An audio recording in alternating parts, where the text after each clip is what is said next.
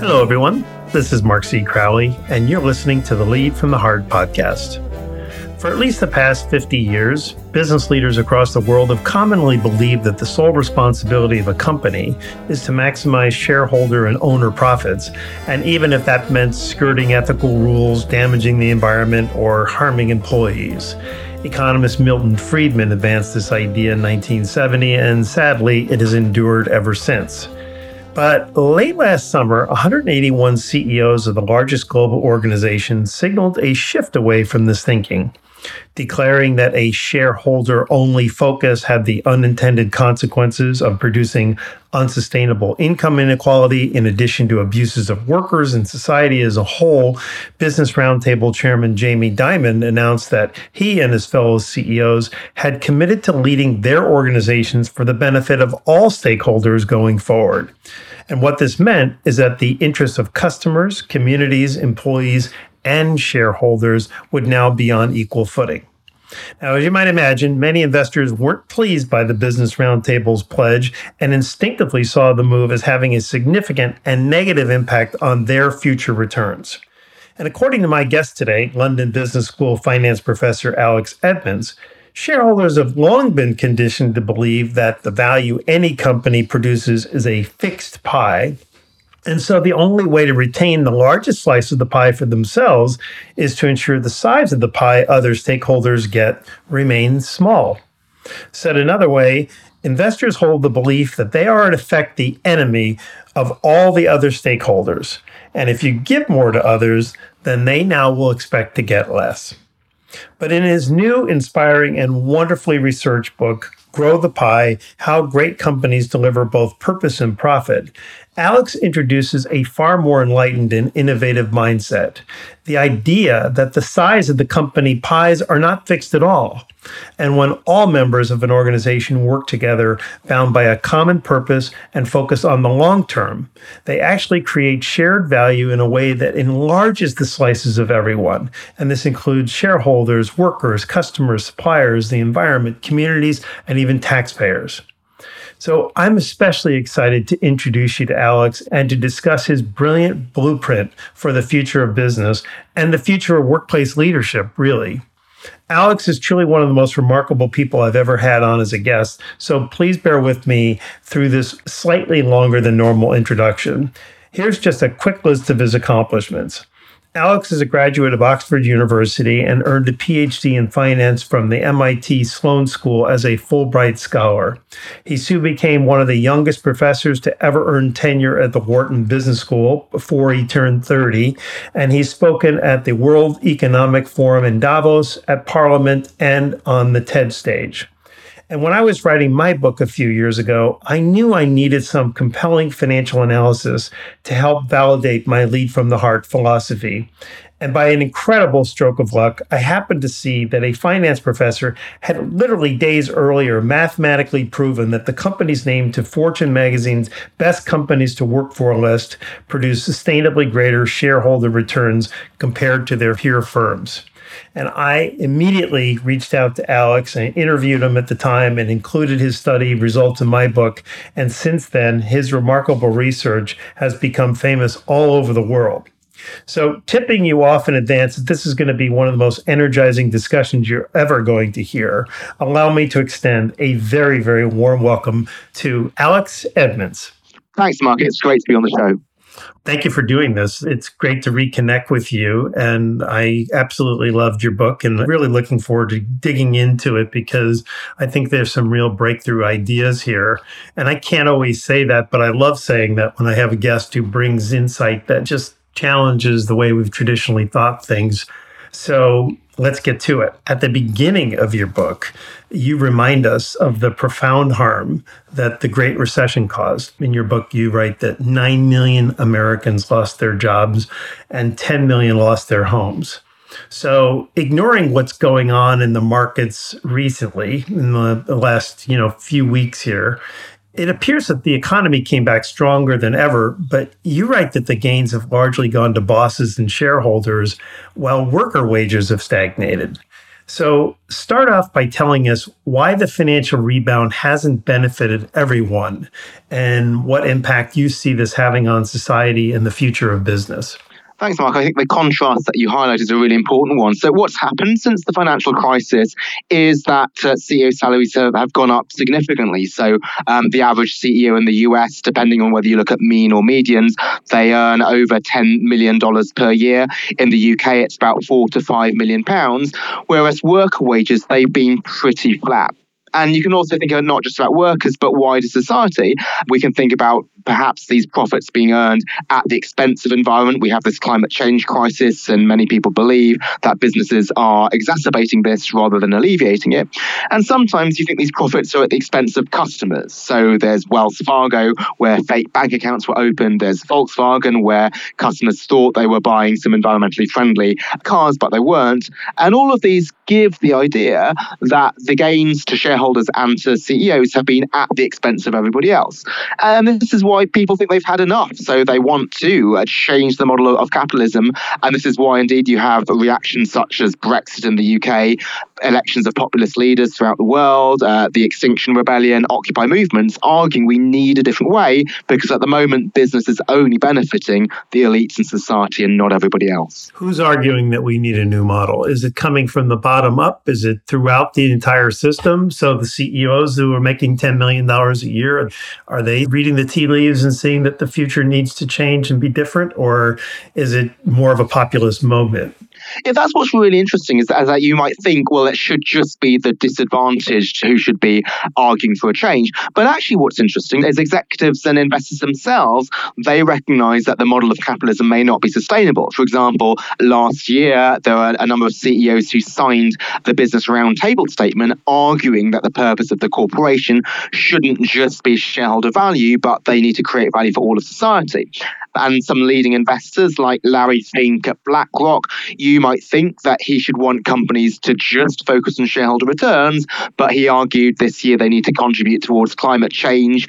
In prior years, he says that companies need to serve a social purpose. And, and why is this? Why do these people have this supposed epiphany? It might be the realization that actually, if you're BlackRock and you care about your own investors, the investors that you're investing on behalf of, they care about more than just financial returns. So anybody investing in BlackRock, they're investing for their future. But your future standard of living doesn't just depend on your income, it depends on is there access to clean water and is the temperature two degrees higher than it is now. So anybody who cares about the future, they don't just care about their financial future, but all of these non-financial factors as well. So if BlackRock is to be a good steward for their beneficiaries, they need to take these wider things into account. I want to come back in a few moments to the business roundtable. I have some questions related to the integrity of that commitment and why now. Mm. But before we get there, you just said that investors care more about their returns. And interestingly, when the Business Roundtable statement came out, I saw a lot of chatter around, you know, don't undermine our quarterly income, mm-hmm. you know, sort of a shareholder mentality, which said, hey, don't muddy the waters here with concern about any other constituencies other than us as shareholders. Yeah. So clear that up for us.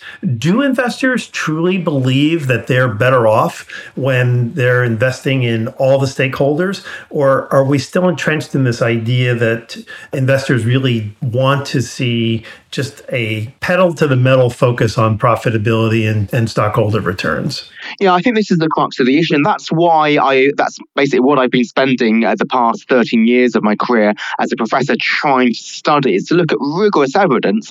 Do companies that care about their stakeholders, are they just fluffy companies that are distracted from the bottom line? Or are these companies which are actually creating long term shareholder value? Because you might think, well, if you're investing in your workers, you're building a brand with customers customers, this ultimately benefits investors. And so that's indeed why I've titled my book grow the pie is the evidence, not wishful thinking, but rigorous evidence, suggests that companies that deliver more value to stakeholders also typically will deliver value towards shareholders. So then, why might it be that some investors have this mindset? First, they might just not be aware of the evidence is that you might think that the fastest way to make more profits is to pay workers less and to charge customers more. And that's why some companies act in that way. But the second and more nuanced argument is actually while companies should have a responsibility towards wider society, that still should take shareholder interests into account. And they might have been concerned that actually the Business Roundtable statement went too far in the other direction, is it shouldn't be that shareholders are deprioritized. It still is a responsibility of a business to deliver returns for investors. It tries to ensure that if they are pursuing these purpose dimensions, they're pursued in a way which is still consistent with shareholder value maximization because there is still that responsibility. Okay. You've already introduced the title of your book, which obviously has been mentioned in your introduction, but I don't want to get too far ahead of things here. So, sure. our traditional belief, which you just mentioned in business, is that the value of any company is the fixed pie. And this idea influences all of us leaders to squeeze workers and ignore the environment because, in your words, and this is your quote, the only way to get a larger slice of the pie for us is to reduce the slice of the pie given to them. So business is seen as a zero sum game. If a company serves society, this comes at the expense of profits. If it pays its CEO more, this takes from worker wages. As a result, the business and society are enemies, which is this really profound insight. So you call this a pie splitting mentality. And I think everyone listening in can come up with the name of at least one known company that embodies this pie splitting mindset. So tell us why you think this thinking is so inherently flawed today. I think I'll start by saying why I think the thinking is so inherent to begin with, and then why it's inherently flawed. So, why is it ingrained in so many people?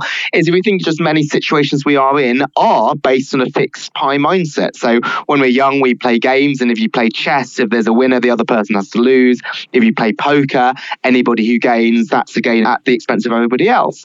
And indeed, if you think about wealth historically, wealth was mainly in the form of land so if somebody has land, then somebody else doesn't have land. So there are many situations in which the pie is fixed. But why is that thinking inherently flawed today in 2020?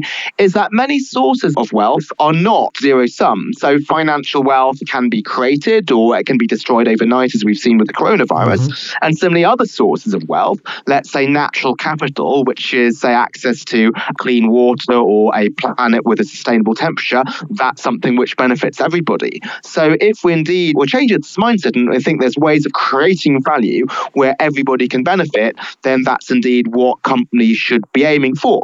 And uh, what I try and do is a lot of research to show that actually the idea that the pie is fixed is not backed up by the data. So companies that seek to create value for society, be this by treating their workers better or being better stewards of the environment, ultimately they create more value for their investors. So just think of work as an example.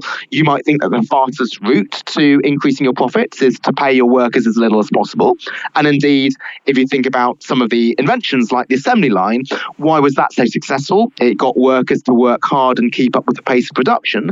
But nowadays, we're realizing that if we give workers more than they need, they become more productive and more motivated. If you give workers freedom, they come up with ideas, and those ideas can then lead to shareholder returns. So that's a different way of managing business is to see your stakeholders as partners, not as raw materials where the goal is to get as much out of them as possible. Do you really think that that idea that we reap what we sow, that generosity is returned, that being more fair and seeing employees as partners is actually a philosophy that's fully embraced in business? I mean, where do you see that? How do you calibrate that in terms of, to the extent that you can possibly do this comfortably, say that within global business, major organizations, what percentage of them do you really think are on board with that kind of thinking? Yeah, so here it's hard for me to give a percentage, but what I can say is what it depends upon. And I think one of the main things it depends upon is the um, horizon against which CEOs are evaluated. So if CEOs are beholden to quarterly earnings, then indeed they do have this uh, pie splitting mentality because in the short term, the pie is indeed fixed. And if you are to invest in your workers, that's not going to be paying off. But in contrast, if you take companies where there's a longer time frame, then they tend to adopt the pie high growing mentality. So, just as examples, there was a systematic study looking at what happens when you grant CEOs longer term pay. Well, what do you think happens to profitability? It actually drops but it only drops in the short term. It rises in the long term. Why? Because the CEO knows that she's accountable for long term performance. She's willing to take these investments where the payoff is in the future, even if there's a short term hit. And interestingly, those companies become more innovative. They deliver more value also to stakeholders, be the environment, customers, communities, and in particular workers. And one example of this is let's take Unilever, which uh, has the Sustainable Living Plan, which is to really take seriously their impact in society. When Paul Polman came into the job, he said, let's scrap quarterly earnings because that's not a true measure of the value of the business. That's going to make me be short termist. And also, his pay package makes sure that he continues to hold shares in Unilever even after he's retired. So his horizon was longer than his own tenure, and that's what led to him making more long term decisions. So, how does that square with, and you would know this statistic better than I would, but there seems to be a rather significant migration from owning shares of stock for a long period of time to actually a rather short period of time. I don't know what the average is, but I think I remember seeing something like the average share is turning over in a matter of months as opposed to a matter of years, which would say that there's a misalignment to a shareholder's interest of wanting to have short term income versus what you've just described in terms of organizations that are finding that their long term share price is actually significantly greater when they take the short term focus away. So, is it squaring up and can you square it up? Yeah, I think there's a couple of things which uh, we need to be distinguished. So, so what you're talking about, Mark, which is absolutely true in the data, is the shorter holding periods for investors, but actually the holding period of CEOs that's lengthening. So CEOs are now having to hold their shares for longer time periods. In the UK, for example, the new corporate governance code changes the minimum holding period from three years to five years. So CEOs do indeed have a longer time frame. But let's go back to investors because indeed what you've raised is frequently seen seen as a concern that shareholders don't hold their shares for long enough. And if we could only force shareholders to be locked in for longer, maybe through a long term capital gains tax or something like that, then things would be better. That's actually not necessarily the case because that fundamentally mixes two things. One of them is the holding period of your shares. Do you hold them for one year or three months or five years? And the other is the orientation, is what is the basis on which you choose to sell your shares? Now, if you sold your shares after three months rather than holding for five years, that's typically seen as short termist. And indeed, what drove you to sell your shares was three months' earnings being low, that is really bad. However, there's other reasons why you might sell your shares. So let's say that the company is just treating its workers really badly, and you've tried to engage with them and they haven't changed, then actually in that case, it's not a bad thing to sell your shares and reallocate your capital to somewhere else. It's just like sometimes customers may choose to boycott a company for bad behavior. Similarly, if what's causing you to sell your shares is not short term earnings, but something like poor workplace practices, I think that's a fair way to hold companies into account. So it's not always the case that selling in the short term is bad behavior by investors. Sometimes it might be, but sometimes it might actually be holding companies to account for not investing in stakeholders. So one example of that is Ford. So this is not just hypothetical. There's a company where this was the case. Is that Ford hit record profits, I think it was in 2015 and 2016, but investors weren't impressed. They dumped the stock because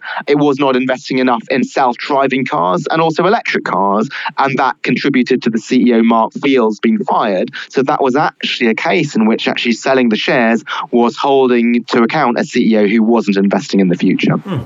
Well, I'm wondering in listening to you if you think that boards boards of directors for these companies have gotten smart and have changed the compensation plans for CEOs so that their their stock ownership basically extends well into retirement or at least post CEO days. Yeah. I'm wondering if by changing the compensation, if word gets out that CEOs are really being incented, incentivized, whatever word you want to use, to have a much longer view, would a shareholder become less interested in selling shares if they don't hit a quarterly number or if whatever their quarter results are? Would investors be less inclined to sell if the number was bad or at least not up to what they promised or what expectations were, knowing that in the long run they're still going to be fine? In other words, are we going to be changing shareholder behavior here?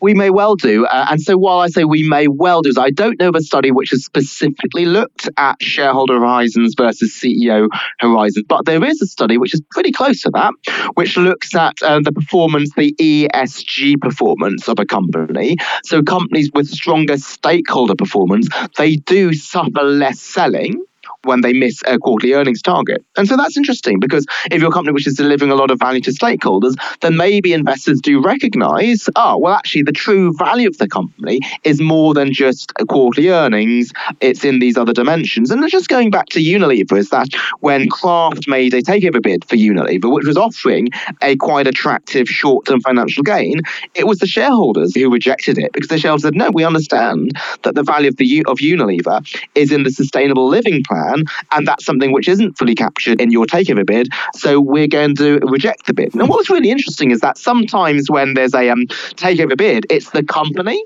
that needs to go out and defend itself, persuade the shareholders. But here it was actually the shareholders who came to Unilever's rescue because Unilever had engaged so much in investor communication and trying to show what the true value of the business was. It was the investors who made the argument for them. And that's why it took, I think it was two days before Kraft walked away. And this is interesting because we often hear the phrase shareholder capital, right? What would any finance textbook describe shareholder capital is?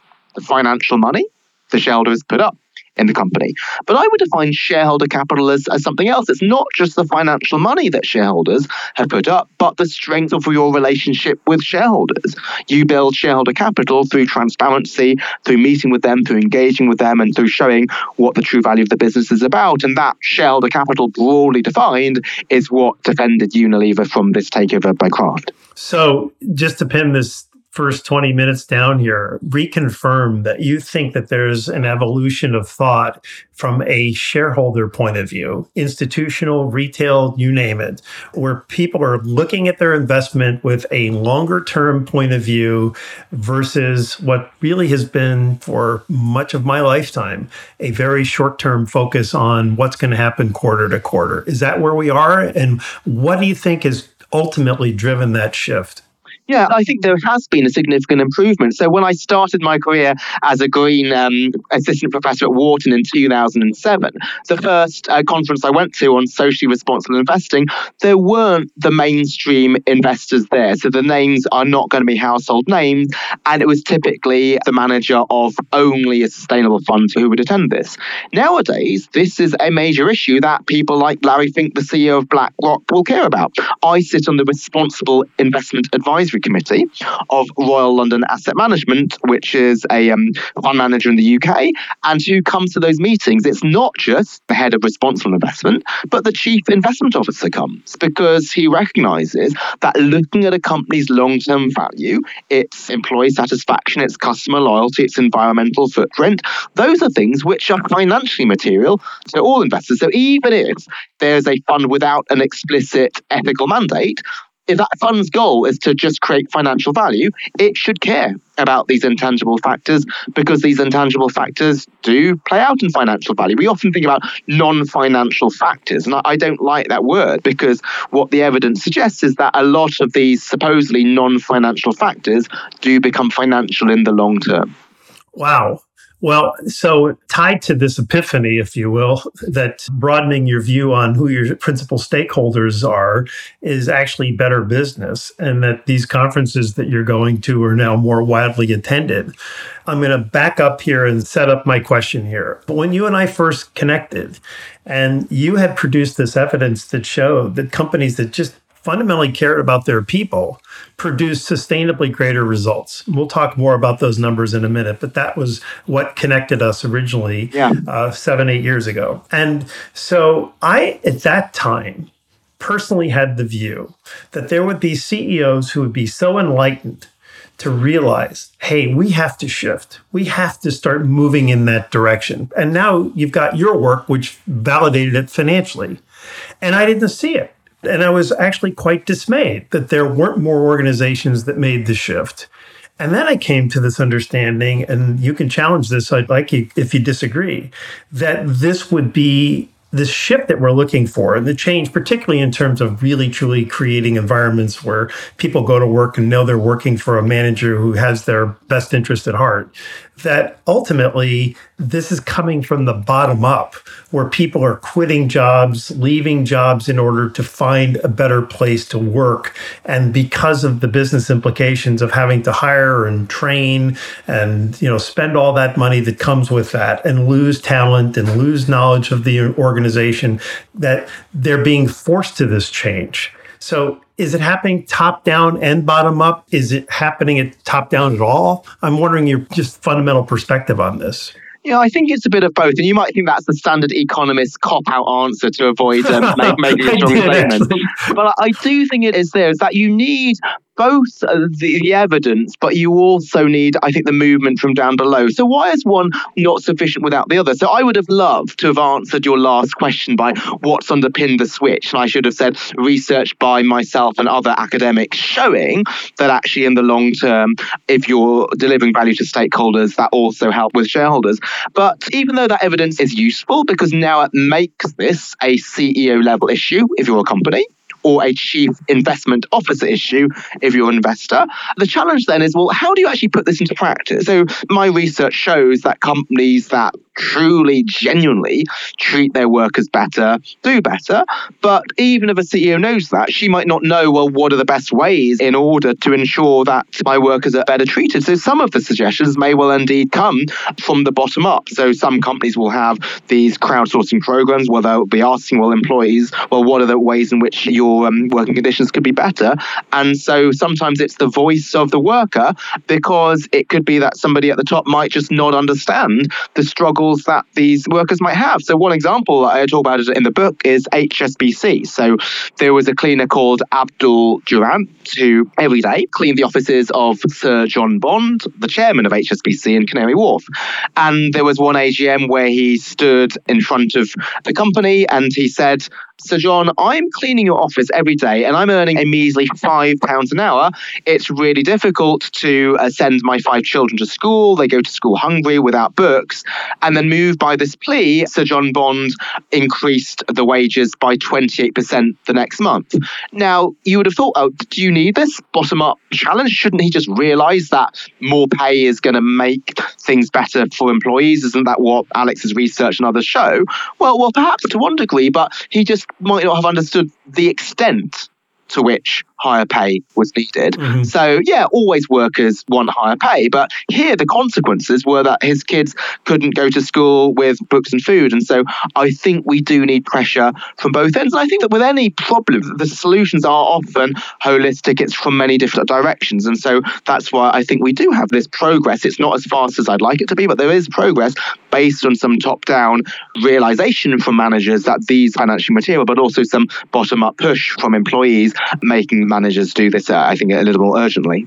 So, thank you for that. I want to get back to the big picture of your book, which is to say, how do organizations fully thrive in the future that you're envisioning and the future that's going to happen, whether you envision it or not? So, this is the big idea of your book. And so, I'm going to set this up again, even though we've talked about it. When we think of the purpose of companies these days, most of us are persuaded that the most dominant goal by far is to generate profits for shareholders. But in what you call the pie growing mentality, you argue that this must shift. Profits will no longer be the end goal, but will arise as a byproduct of creating what you call social value. So, this is a big idea of your book, and I want to have you start off by explaining what you mean by this and how did you arrive at this? Thanks. So, profits still remain important. So, companies are not charities. It's a responsibility of companies to deliver profits to their shareholders. However, what is the best way of pursuing profits? Is it by pursuing it directly or indirectly as a byproduct of creating social value? So, what would a direct approach to pursuing profits involve?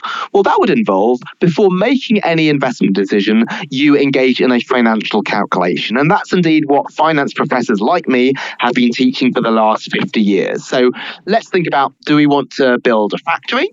We'll look at the cost of the factory and we'll look at the benefits. And what are the benefits of the factory? Well, we can calculate how many widgets that factory will produce in the future, how much you can sell each widget for, and therefore your profit. And you're going to compare that against the cost.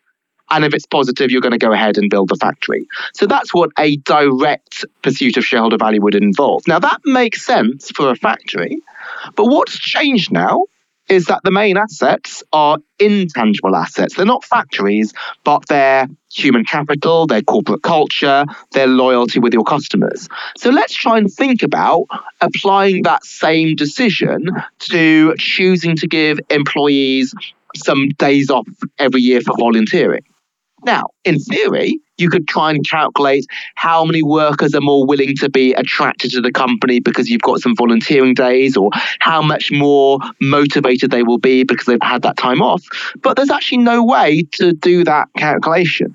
So if you pursue this instrumental direct way of pursuing shareholder value, you wouldn't engage in volunteering days because there's no way to calculate the benefit. And your suspicion is it would only cost you. Yeah, exactly, because these benefits are so nebulous. Right. But then if you don't do that, then you're going to scale back on many other investments in employees, mm-hmm. such as, say, maternity or paternity leave or training and so on. And as a result of all of that, shareholder value will be destroyed in the long term. So the whole idea of pursuing social value first is that frees you from the need to reduce every decision to a mathematical calculation. And I think a nice analogy here is that in your personal life, you'll have some friends and colleagues, and there's some friends and colleagues who will help you only if they think they can call a favor later. And there's others who are altruistic who will help you without expecting anything in, in return. And actually, it's probably the latter who will become more successful later in life because unexpectedly, later on down the line, they might need to call on a favor. And then you're more willing to help them because they're just seen as trustworthy and nice people. Whereas those who only help if they expect something in return, they won't have the same reputation and they won't be helped in the future. So, what the evidence is trying to show is that things that you do for purely altruistic reasons to create value for your employees by giving them volunteering days, ultimately and unexpectedly, they do come back to help you in terms of shareholder value in the long term. So the inference here is Adam Grant's work, isn't it? Give and take in the way that you just referenced that? Absolutely, yeah. So he was my former colleague at Wharton, actually. We yeah. started um, a year apart from each other, and I cite him a lot in my final chapter of the book is that what um, Adam's research finds on a personal level is mirrored by my research at the company level. And again, this goes to show that given that we have consistent findings, this does suggest that it's not a pipe dream, but something which is backed up by data. That's fascinating. That's really fascinating because I think, obviously, I think that is a remarkable book in the sense that it really truly proves that as long as you're taking care of business, as long as you're doing your own work, that givers are infinitely more successful in our society from a long term point of view. But you're now applying this to organizations yep. that the more generous they are, that they actually reap greater rewards. No one has ever said that here. So that's really fascinating. Thanks. What I like about Adam's book is, is it's also nuanced. Is it tries to stress that givers should not just give completely in an unfettered way because you get burnout. So he thinks about sensible, sort of discerning ways to be a giver. And that's also what I want to try and convey in my book is that if a company wishes to serve society, it can't be all things to all people. It shouldn't try to give to the environment and customers and workers and suppliers and so on, but focus on materiality. So, what are the main dimensions in which it can move the needle? So, let's say you're a bank, you might think, well, the climate crisis is really important. Let's try to ban our executives from flying to meetings.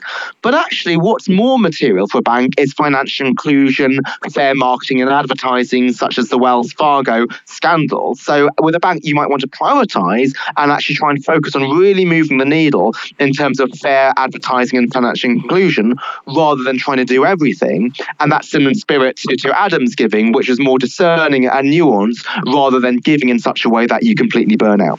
That's another fabulous point because I think what happens is, and I find this often, that when people hear an argument that we should be more caring, there's some people in our society that automatically go, "Oh, that's that's going to be abused," or you do that and people are going to take advantage of you, and they can't see that there's a greater balance being implied here. You know, you can't be giving all the time, but if you have a natural inclination to give when you're able to give, and that's the reputation, and that's the reputation in the marketplace relative to businesses people are going to respond to that. That's your point. Yeah, that's absolutely right. Yeah, that's my point. And I think well, that's what Adam also finds in a personal setting. I love it. Let's talk about Pieconomics.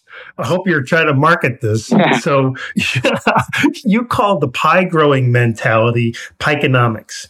So I mentioned, you know, we were going to come back to this. So I think it was September, October last year, there were about 160 of these top business roundtable CEOs. These are large mega corporations, and they committed to leaning in the direction of what you call Pieconomics by valuing all their stakeholders going forward, not just their shareholders. So, my first question related to this is Was this honest?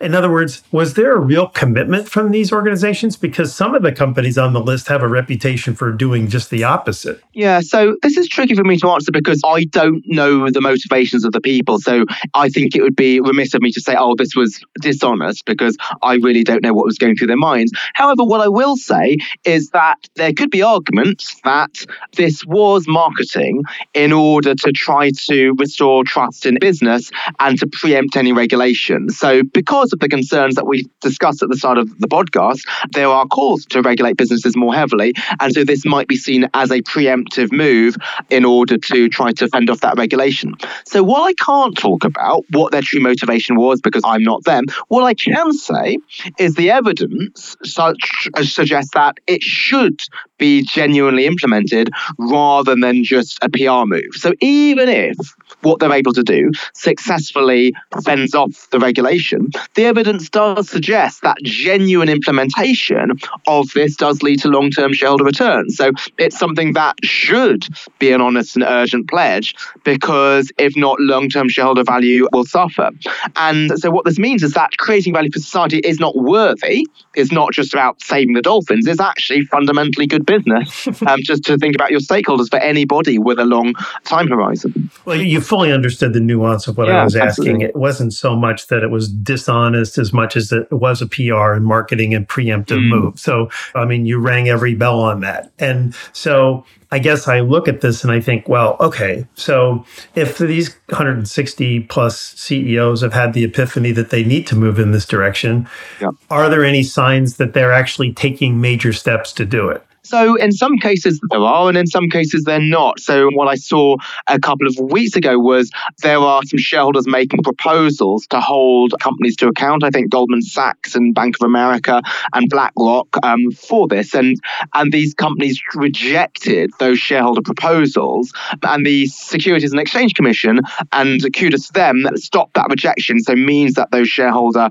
proposals need to be considered at annual general meetings. So what I'm saying is that if you are a company who's actually sign this, you need to put your money where your mouth is and be held to account. Otherwise, it is something which I think will just backfire and reduce trust in business. So, this is why I'm generally relatively skeptical about these sort of eye catching initiatives in order to try to embed a societal orientation. So, people looked at this and said, oh, this is a huge rejection of the old model of business and oh, this is hugely radical. I think sometimes the most radical actions are just to quietly change things within a company. So, this could be just try try to think about are you genuinely creating meaningful work within your company? How do you make sure that you're responding to the challenge of automation or low skill jobs? Are you changing the time horizon of the executive pay and so on? So I think those are the dimensions I'd like to see progress in addition to these statements. Who will hold them accountable? Who's going to police this? So I think it should be shareholders in the first instance holding to account. Why? Because shareholders do have power in their say on pay votes and their votes of directors. And there are indeed some shareholders who do this, like in the Norwegian Sovereign Wealth Fund, who I know pretty well. They have a clear remuneration policy wanting CEOs to be large owners of their companies and continue to hold shares past their retirement. But it could also be customers and employees who hold companies to account. However, here, the danger is that they may also practice the pie splitting mentality. What do I mean by this? That sometimes people think that high CEO pay or high profits are achieved at the expense of society. So, one example was Bob Iger of Disney last year, who was accused of being overpaid for receiving $66 million, which was over a thousand times the salaries of the average worker.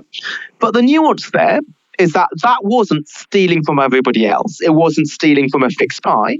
That was a byproduct of growing the pie because in the uh, five or so years in his job, the stock price had gone up six times. He'd created 70,000 jobs. So this wasn't at the expense of workers. This was as a byproduct of creating social value. However, it is too easy to look at a media headline and say, oh, this person has paid a lot let's boycott this company because this guy might be stealing from society, when actually, in some cases, it could be as a byproduct of creating value. So, if indeed people are going to hold companies to account, that should be based on the pie growing mentality. Are high profits as a result of creating value? If so, well, the company is actually then an honest company, or is it as a result of destroying value? And that we need to first ask that question first. Well, one of the, your points here is that we shouldn't necessarily be critical of CEOs for having rather significant pay if they're truly generating greater income, greater wealth for the organization, right? And in your case, in the way you just described it, it's actually creating jobs and opportunities for people that didn't exist. So he should be rewarded for that. My question goes back to the very beginning of our conversation, which then means ignoring that Iger got this monstrous pay and you're arguing that he deserves it. Should we be more generous with people? Economically, is there an advantage to being more generous with people than continuing to keep them as close to market or even below market as a means of driving profits for an organization today? Yes, there is a strong economic argument, and that is indeed the research that connected us all of those years ago. Is that companies which do treat their workers well, not just in pay but other dimensions like credibility, fairness, respect, and so on, they do deliver strong performance. And so there is a strong economic argument for not just giving workers the minimum you can get away with. And so one of the other things that I've been trying to push is the idea of giving shares not just to the executives, but to all employees. Because if a company does well, it's likely not just due to the CEO, but the wider workforce. And so uh, the idea of broad based pay scheme so that everybody benefits from a growing pie, I think is important. And indeed, there is some data suggesting that companies with broad based employee share schemes, they tend to do better as well. So again, by giving employees a slice of the pie, that motivates them and gives them stronger incentives to grow it as well. Because if you do that, then you don't have the divisive them and us mentality, which is based on pie splitting. But the fact that they're in this together is that we're partners in the organization. Everybody's benefiting from a growing pie, and that's what broad based share schemes tends to engender. Are you advocating for employees to receive shares as a benefit of, you know, like a profit sharing share of the company stock? Or are you advocating that when the companies perform well, that they distribute that profit down to employees through through a bonus? I think just to give shares as part of the pay is a generally good idea because what that does is that just creates full alignment between employees and executives. Is that then executives can't be paid well without the share price also going up and benefiting the workers. Now, clearly, the proportionality is different. Is that for a top executive, you'd like the vast majority of their pay to be in stock so they're held accountable for poor performance. For the average rank and file employee, you don't want that because then their income is just too risky. You'd like to have a large sort of fixed guaranteed salary component. But I do think it's fair to give some shares to workers as well so that if the company does well, they also benefit. What's interesting is the research suggests that these share schemes are beneficial to performance only if they're broad based.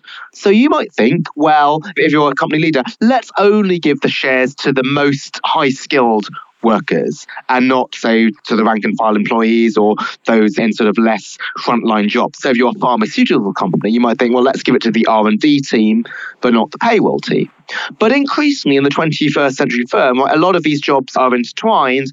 And so the evidence does suggest that these schemes should be broad based throughout the whole organization rather than targeted at specific departments, because only the former is going to create the team mentality that we're trying to emphasize. That's a really interesting point because, you know, many organizations, you have the sales people and they're making the most money because they're generating commissions for themselves. And then you have the people that are running the business through operations and and in many cases they get diminished in the sales organization because well they're not generating anything for us. Yeah but they're they're, giving you the credibility of the deliverables that you can go out and sell. And i think we lose perspective on that. So that's really good. Alex i want to ask you if you could do me a favor. This is a leadership podcast obviously. And before i go any further i'd like for you to give us some examples of what you mean by social value so the argument is you believe that companies need to be focused on creating social value, and that a byproduct of that, obviously, as we've discussed, is going to be profitability and shareholder returns. But I'm not sure we really pin down the social value component of this. So if you can give our audience an example or a few examples of what they can do in their organization to focus on creating social value so that they really truly understand it, then I have more questions related to that afterwards. Absolutely. So what do I mean by creating social value? It's answering the question, how is the world a better place by my company being here? So, are there social problems that my company is able to address? Now, that sounds pretty lofty, so let's give an example.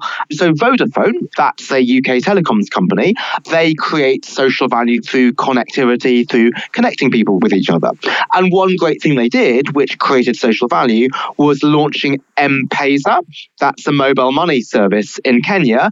And that connected people because what that allowed people to do was to transfer money to each other using the mobile phones. And that was really really critical because back then, and maybe still now to some degree, there wasn't a reliable banking system. So people had to rely on cash, and cash is something that could be stolen or, could be forged. So what Vodafone thought of is, well, how can we use our core competency, which is communications, to create social value and solve this problem of hundreds of thousands of people being unbanked? And what the outcome of this was in, I think, the first 10 years of its launch, 200,000 households had been lifted lifted out of poverty hmm. because of the impact that access to the banking system was able to provide to them. And so that's one example. Other examples, you might think, well, let's go to sort of just more mundane companies. Let's think of, say, IKEA. So there, their goal is to allow the many to experience what the few have. And so that's to make high quality furniture available at low cost. And so what's interesting about that is that the two companies I thought of, they are not pharmaceuticals companies. I could have chosen a company and say they create value through curing cancer or curing river blindness. But even a run of the mill company, you might think, okay, telecoms, that's a commodity. Everybody has mobile phones. No, they can create social value by being innovative with mobile money. And suddenly you might think, okay, furniture, that's not curing cancer. But again, people's lives are quite a bit different if they've got nice furniture in the home to, come back to. And they've created social value by allowing high quality furniture to be available at low cost to people. You know, just listening to you describe it, it's inspiring to know that what you're doing is actually making an impact isn't just meaningful from a marketing and advertising standpoint, but it boils down to when you go to work, you know you're actually having an impact that's very positive on the world. You're helping people. And doesn't that inherently help engagement? It absolutely does. And I think this is particularly important for the millennial generation, where a lot of surveys show, well, what do they want out of an employer? It's not just a good income and job security and advancement, but the ability to make a difference to the world. And and this is something that I think about in my role as, as a professor. So I define my purpose as a professor as the creation and dissemination of knowledge. So there's some days where I come into work, I teach six MBA streams. So I teach some weeks the same lecture six times. And so I could get bored by the sixth lecture and think, oh, right, I'm giving this lecture for the sixth time. The few jokes that I know, I've said those jokes five times in, in, in, a week. But I think, no, well, what my goal here is the creation and dissemination of knowledge. It's a huge privilege for me to come here and talk to the future leaders of this world, my MBA students, about a topic, let's say responsible business, that I find exciting, and I get to disseminate knowledge to them. And then what does dissemination of knowledge involve? This is not only just talking about my research, but research by a lot of other people. And so what I've tried to do in the book and but and also other things I put on my website is to give a lot of exposure to research that other people are doing because if my purpose is truly the dissemination of research that involves other people's research, not just the research that I myself do. And that's just really exciting is to tell somebody something that they didn't know previously. And that's what drives me to be really excited about this job after 13 years in this profession. Totally wonderful. Another assertion you make in the book is that if companies consider only investors and ignore stakeholders, that they're going to lose their social license to operate.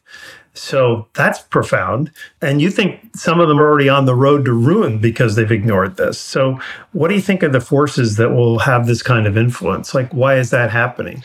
I think just customer power has been really powerful, is now more powerful than ever with uh, social media. So, if you think, say, Uber, when they had the Delete Uber campaign, I think it was a half a million customers deleted their accounts. So, companies which are not seen to be creating value for society, that can really have a large effect. We often think as citizens that we're powerless against big business, is that business is something that's just done to us, we're passive bystanders. But I think things like the Delete Uber or the Boycott Volkswagen campaign show uh, what I call agency in the book is that citizens are agents. They can shape companies rather than just being shaped by. We've talked about customers, we've talked about work, and the example of Abdul Durrant of HSBC is that given social media and so on, the impact that individual citizens or workers can have on companies is quite large. And therefore, if companies are not going to take into account their responsibilities to wider society, the repercussions can be quite severe.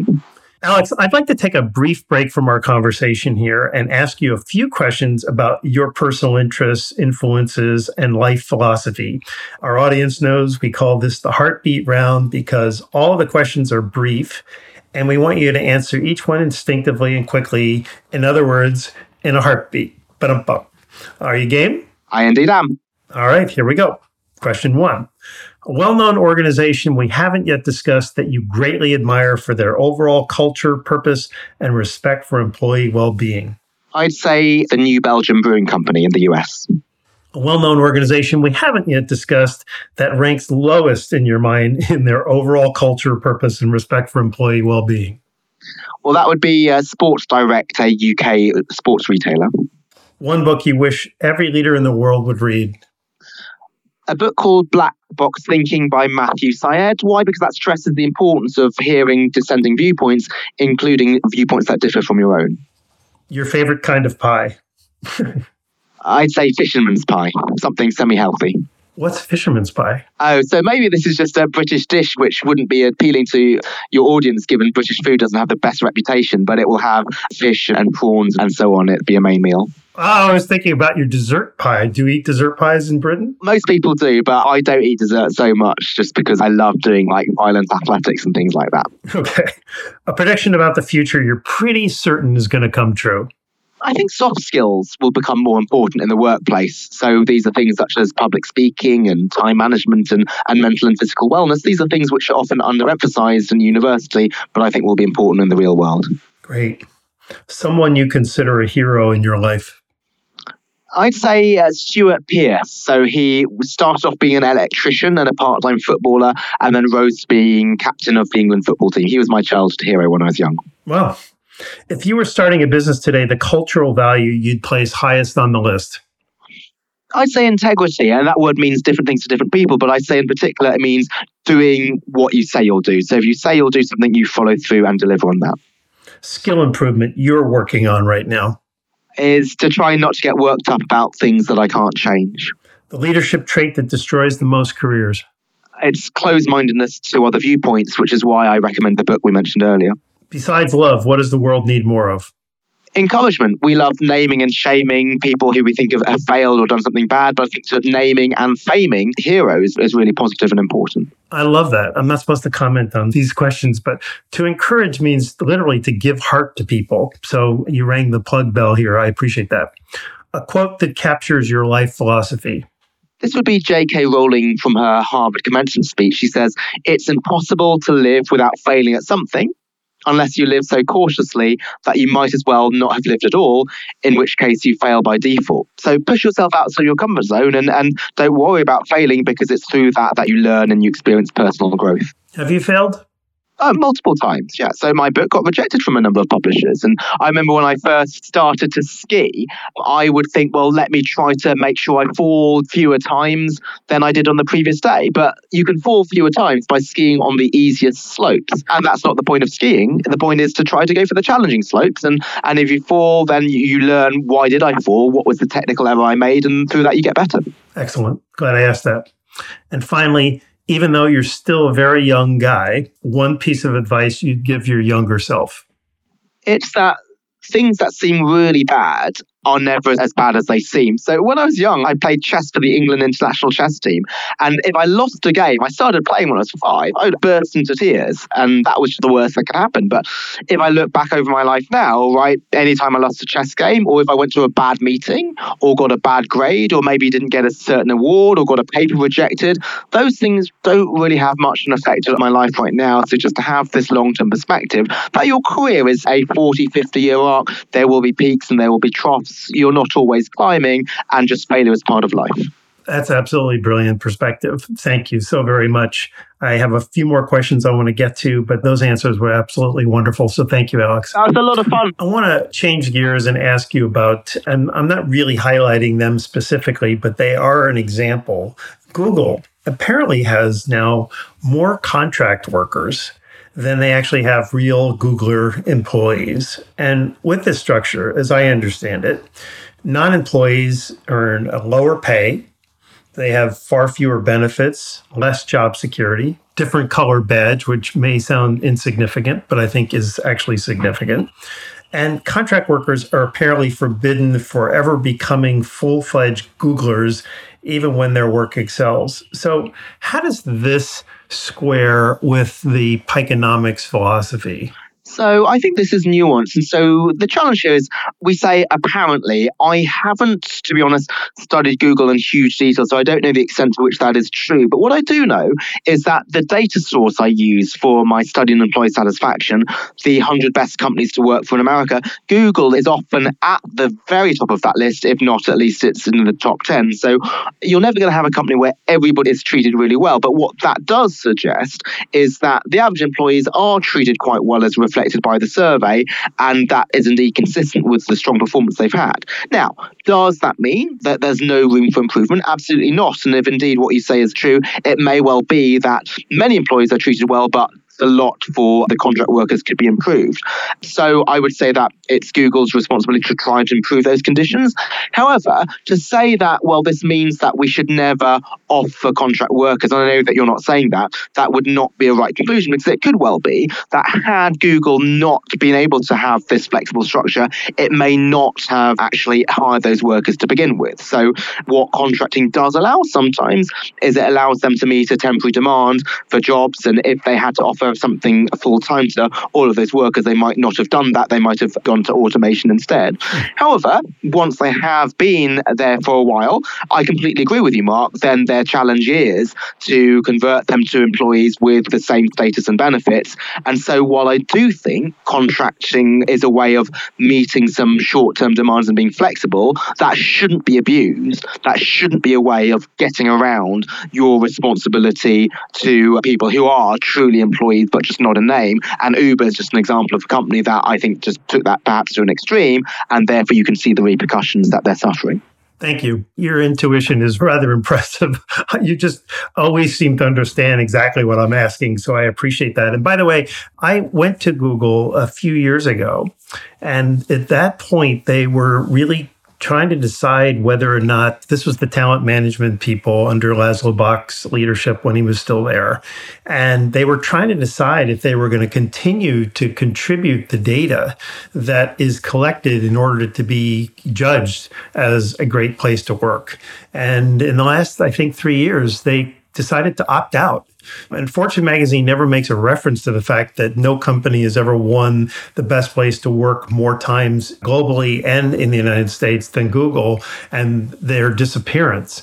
but it's because I think they just decided that we already have so many people that want to work here and we have an internal knowledge that this is a great place. So we're just not going to try to publicize it any longer. So that's why they don't show up any longer, which then makes me wonder what is the employee sentiment about working with people who are not really their colleagues, you know, officially, and how long does it take for them to feel frustrated on behalf of their brethren because they don't have that opportunity to come into the organization. So just a little background on yeah. you know where that is today but also i appreciate your insight i want to just remind everybody about the work that brought us together you spent four years analyzing the stock performance of companies that made fortune magazine's 100 best companies to work for list and you found that and this is i'll just tell my audience i saw the analysis extraordinarily rigorous and your conclusion was that any organization that made that list of 100 best companies to work for delivered stock returns that beat their peers by an average of 2.3 to 3.8% per year per year over a 28 year period. And you also write about the Parnassus Endeavor Mutual Fund, which invests only in businesses known for having high employee satisfaction. And since it launched in 2005, it's returned 12.2% per year compared with 8.5% for the S&P 500. So my question is, and maybe you disagree with the question itself, but why hasn't the stock market been faster to recognize the benefits of investing in organizations that have high employee satisfaction? And why hasn't business meaningfully improved employee engagement all over the world?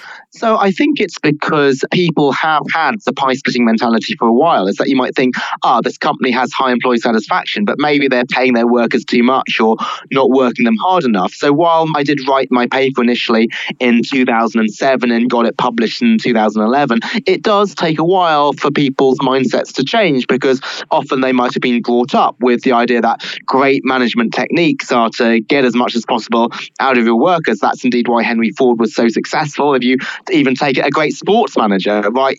A manager's seen as great if the players are coming off the field like absolutely exhausted because you feel that they've given their all. And you might think the goal of a manager is to be like a sports manager, is to squeeze as much out of your workers as possible. So I think that does take time to change because people have been educated under a different way of management. But I now do think that businesses are starting to improve employee engagement because indeed these are often CEO level issues. If I look at the conferences conferences that I now speak at. If you just think about the people who who come to these conferences are not just HR people, these will be people from the main management team will take these issues seriously.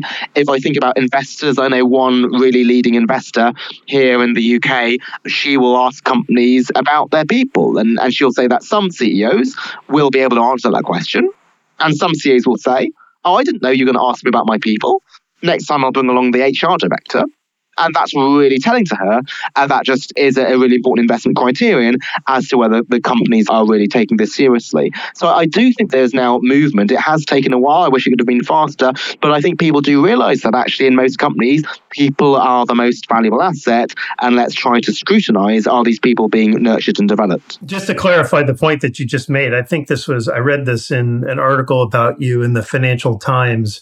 And the implication of that question was tell us about your people Mr. or Miss CEO.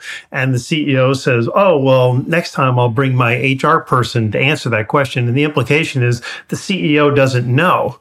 So people really don't matter to that person. That was really the takeaway, right? That's absolutely right. And I think this is one of the things where you're trying to get around greenwashing, which is a topic we've discussed previously, is who are the CEOs who truly believe this rather than their PR department putting something out. I think just the old fashioned boots on the ground approach of just speaking to management is really telling. Just like nowadays, right, you still interview people if you want to hire them for a job, even though you could use artificial intelligence to look at their CV and look at their social media.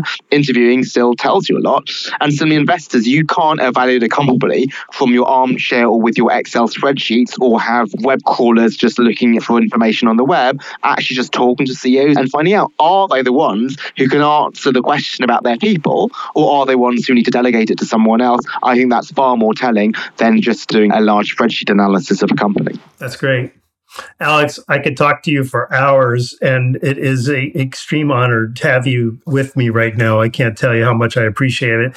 And I want to, before we go, you have a book that's coming out, and we've covered a lot of ground here. And I want to make sure if there's some incredibly important part of your book that we didn't get to in the discussion. Is there any final thought that you want to leave our audience with, remembering that these are our leaders looking and needing information on how to manage their teams and organizations better? I think it's to, re-emphasize what we've said a number of times is that the idea of purpose is not fluffy. It's not an optional extra. We're not just doing this because we think society has problems that we need to address. It's also because it's just good business sense. Is that companies that deliver value to stakeholders are more successful in the long term. So this should be a CEO level issue. We've never used the word corporate social responsibility in this podcast, and I think that's important because CSR is often seen as something that can be delegated to a CSR department, whereas this is something that a CEO should think about is how is the world a better place by my company being here? And one thing that we mentioned briefly in passing, but I'll re-emphasize now, is the importance of purpose being focused. Is that a company can't be all things to all people often a CEO might think, well, it's actually daunting if I indeed have responsibilities towards wider society. How can I get started? But I just emphasize that just like a time management framework or a framework for personal purpose, your ambition as a person can't be to be a doctor and a firefighter and a teacher and to help a homeless shelter. You're going to focus on one of them. And similarly for company, let's think about well, what is the way in which we can really move society, but what should we do less of in order to allow us to focus on the things that are going to be moving the needle. And so, going back to the old example of the bank, maybe even though climate change is really important, and we should do as much as we can there, the first among equals for us is to make sure that we are selling our financial products fairly and transparently. And that's what we're going to focus on right now. Alex Edmans, Thank you so very much for joining us. Thanks very much, Mark. It was a huge pleasure to be on the show. It's cocktail hour for you, I think, right? Five, yes, five thirty. Absolutely. So, cheers. Great. Thanks very much, Mark. Before we go, I want to acknowledge what is obvious that we're living through extraordinary times in light of the coronavirus pandemic. Business has been turned upside down. The stock market has tanked. Too many jobs to count have been eliminated or sidelined, and normal day to day living has been really upended.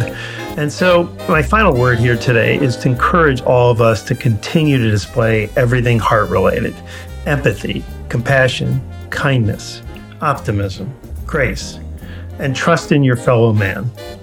We're only going to get through this through collaboration and cooperation. And if there's any silver lining to all that we're enduring, it's that a shift in our collective consciousness is occurring that is bringing the best out in all of us. And this massive shift, I believe, will endure when the good times return. And speaking of the good times, I hope you'll keep me in mind when your organization resumes having employee meetings. I don't know when that's going to be, but I would love to come speak about the future of workplace leadership and leading from the heart when the sun shines again in our world. I want to thank my wonderful team who makes this podcast possible Ken Boynton, Susan DeRoche, Carrie Finnessy, Mirjana Novkovic, Josh Richard, and my producer and sound engineer, Eric Oz. And as always, I leave you with my constant reminder when you lead from the heart, your people will follow. This is Mark C. Crowley, thanking you so very much for listening. Stay well. signing off for now.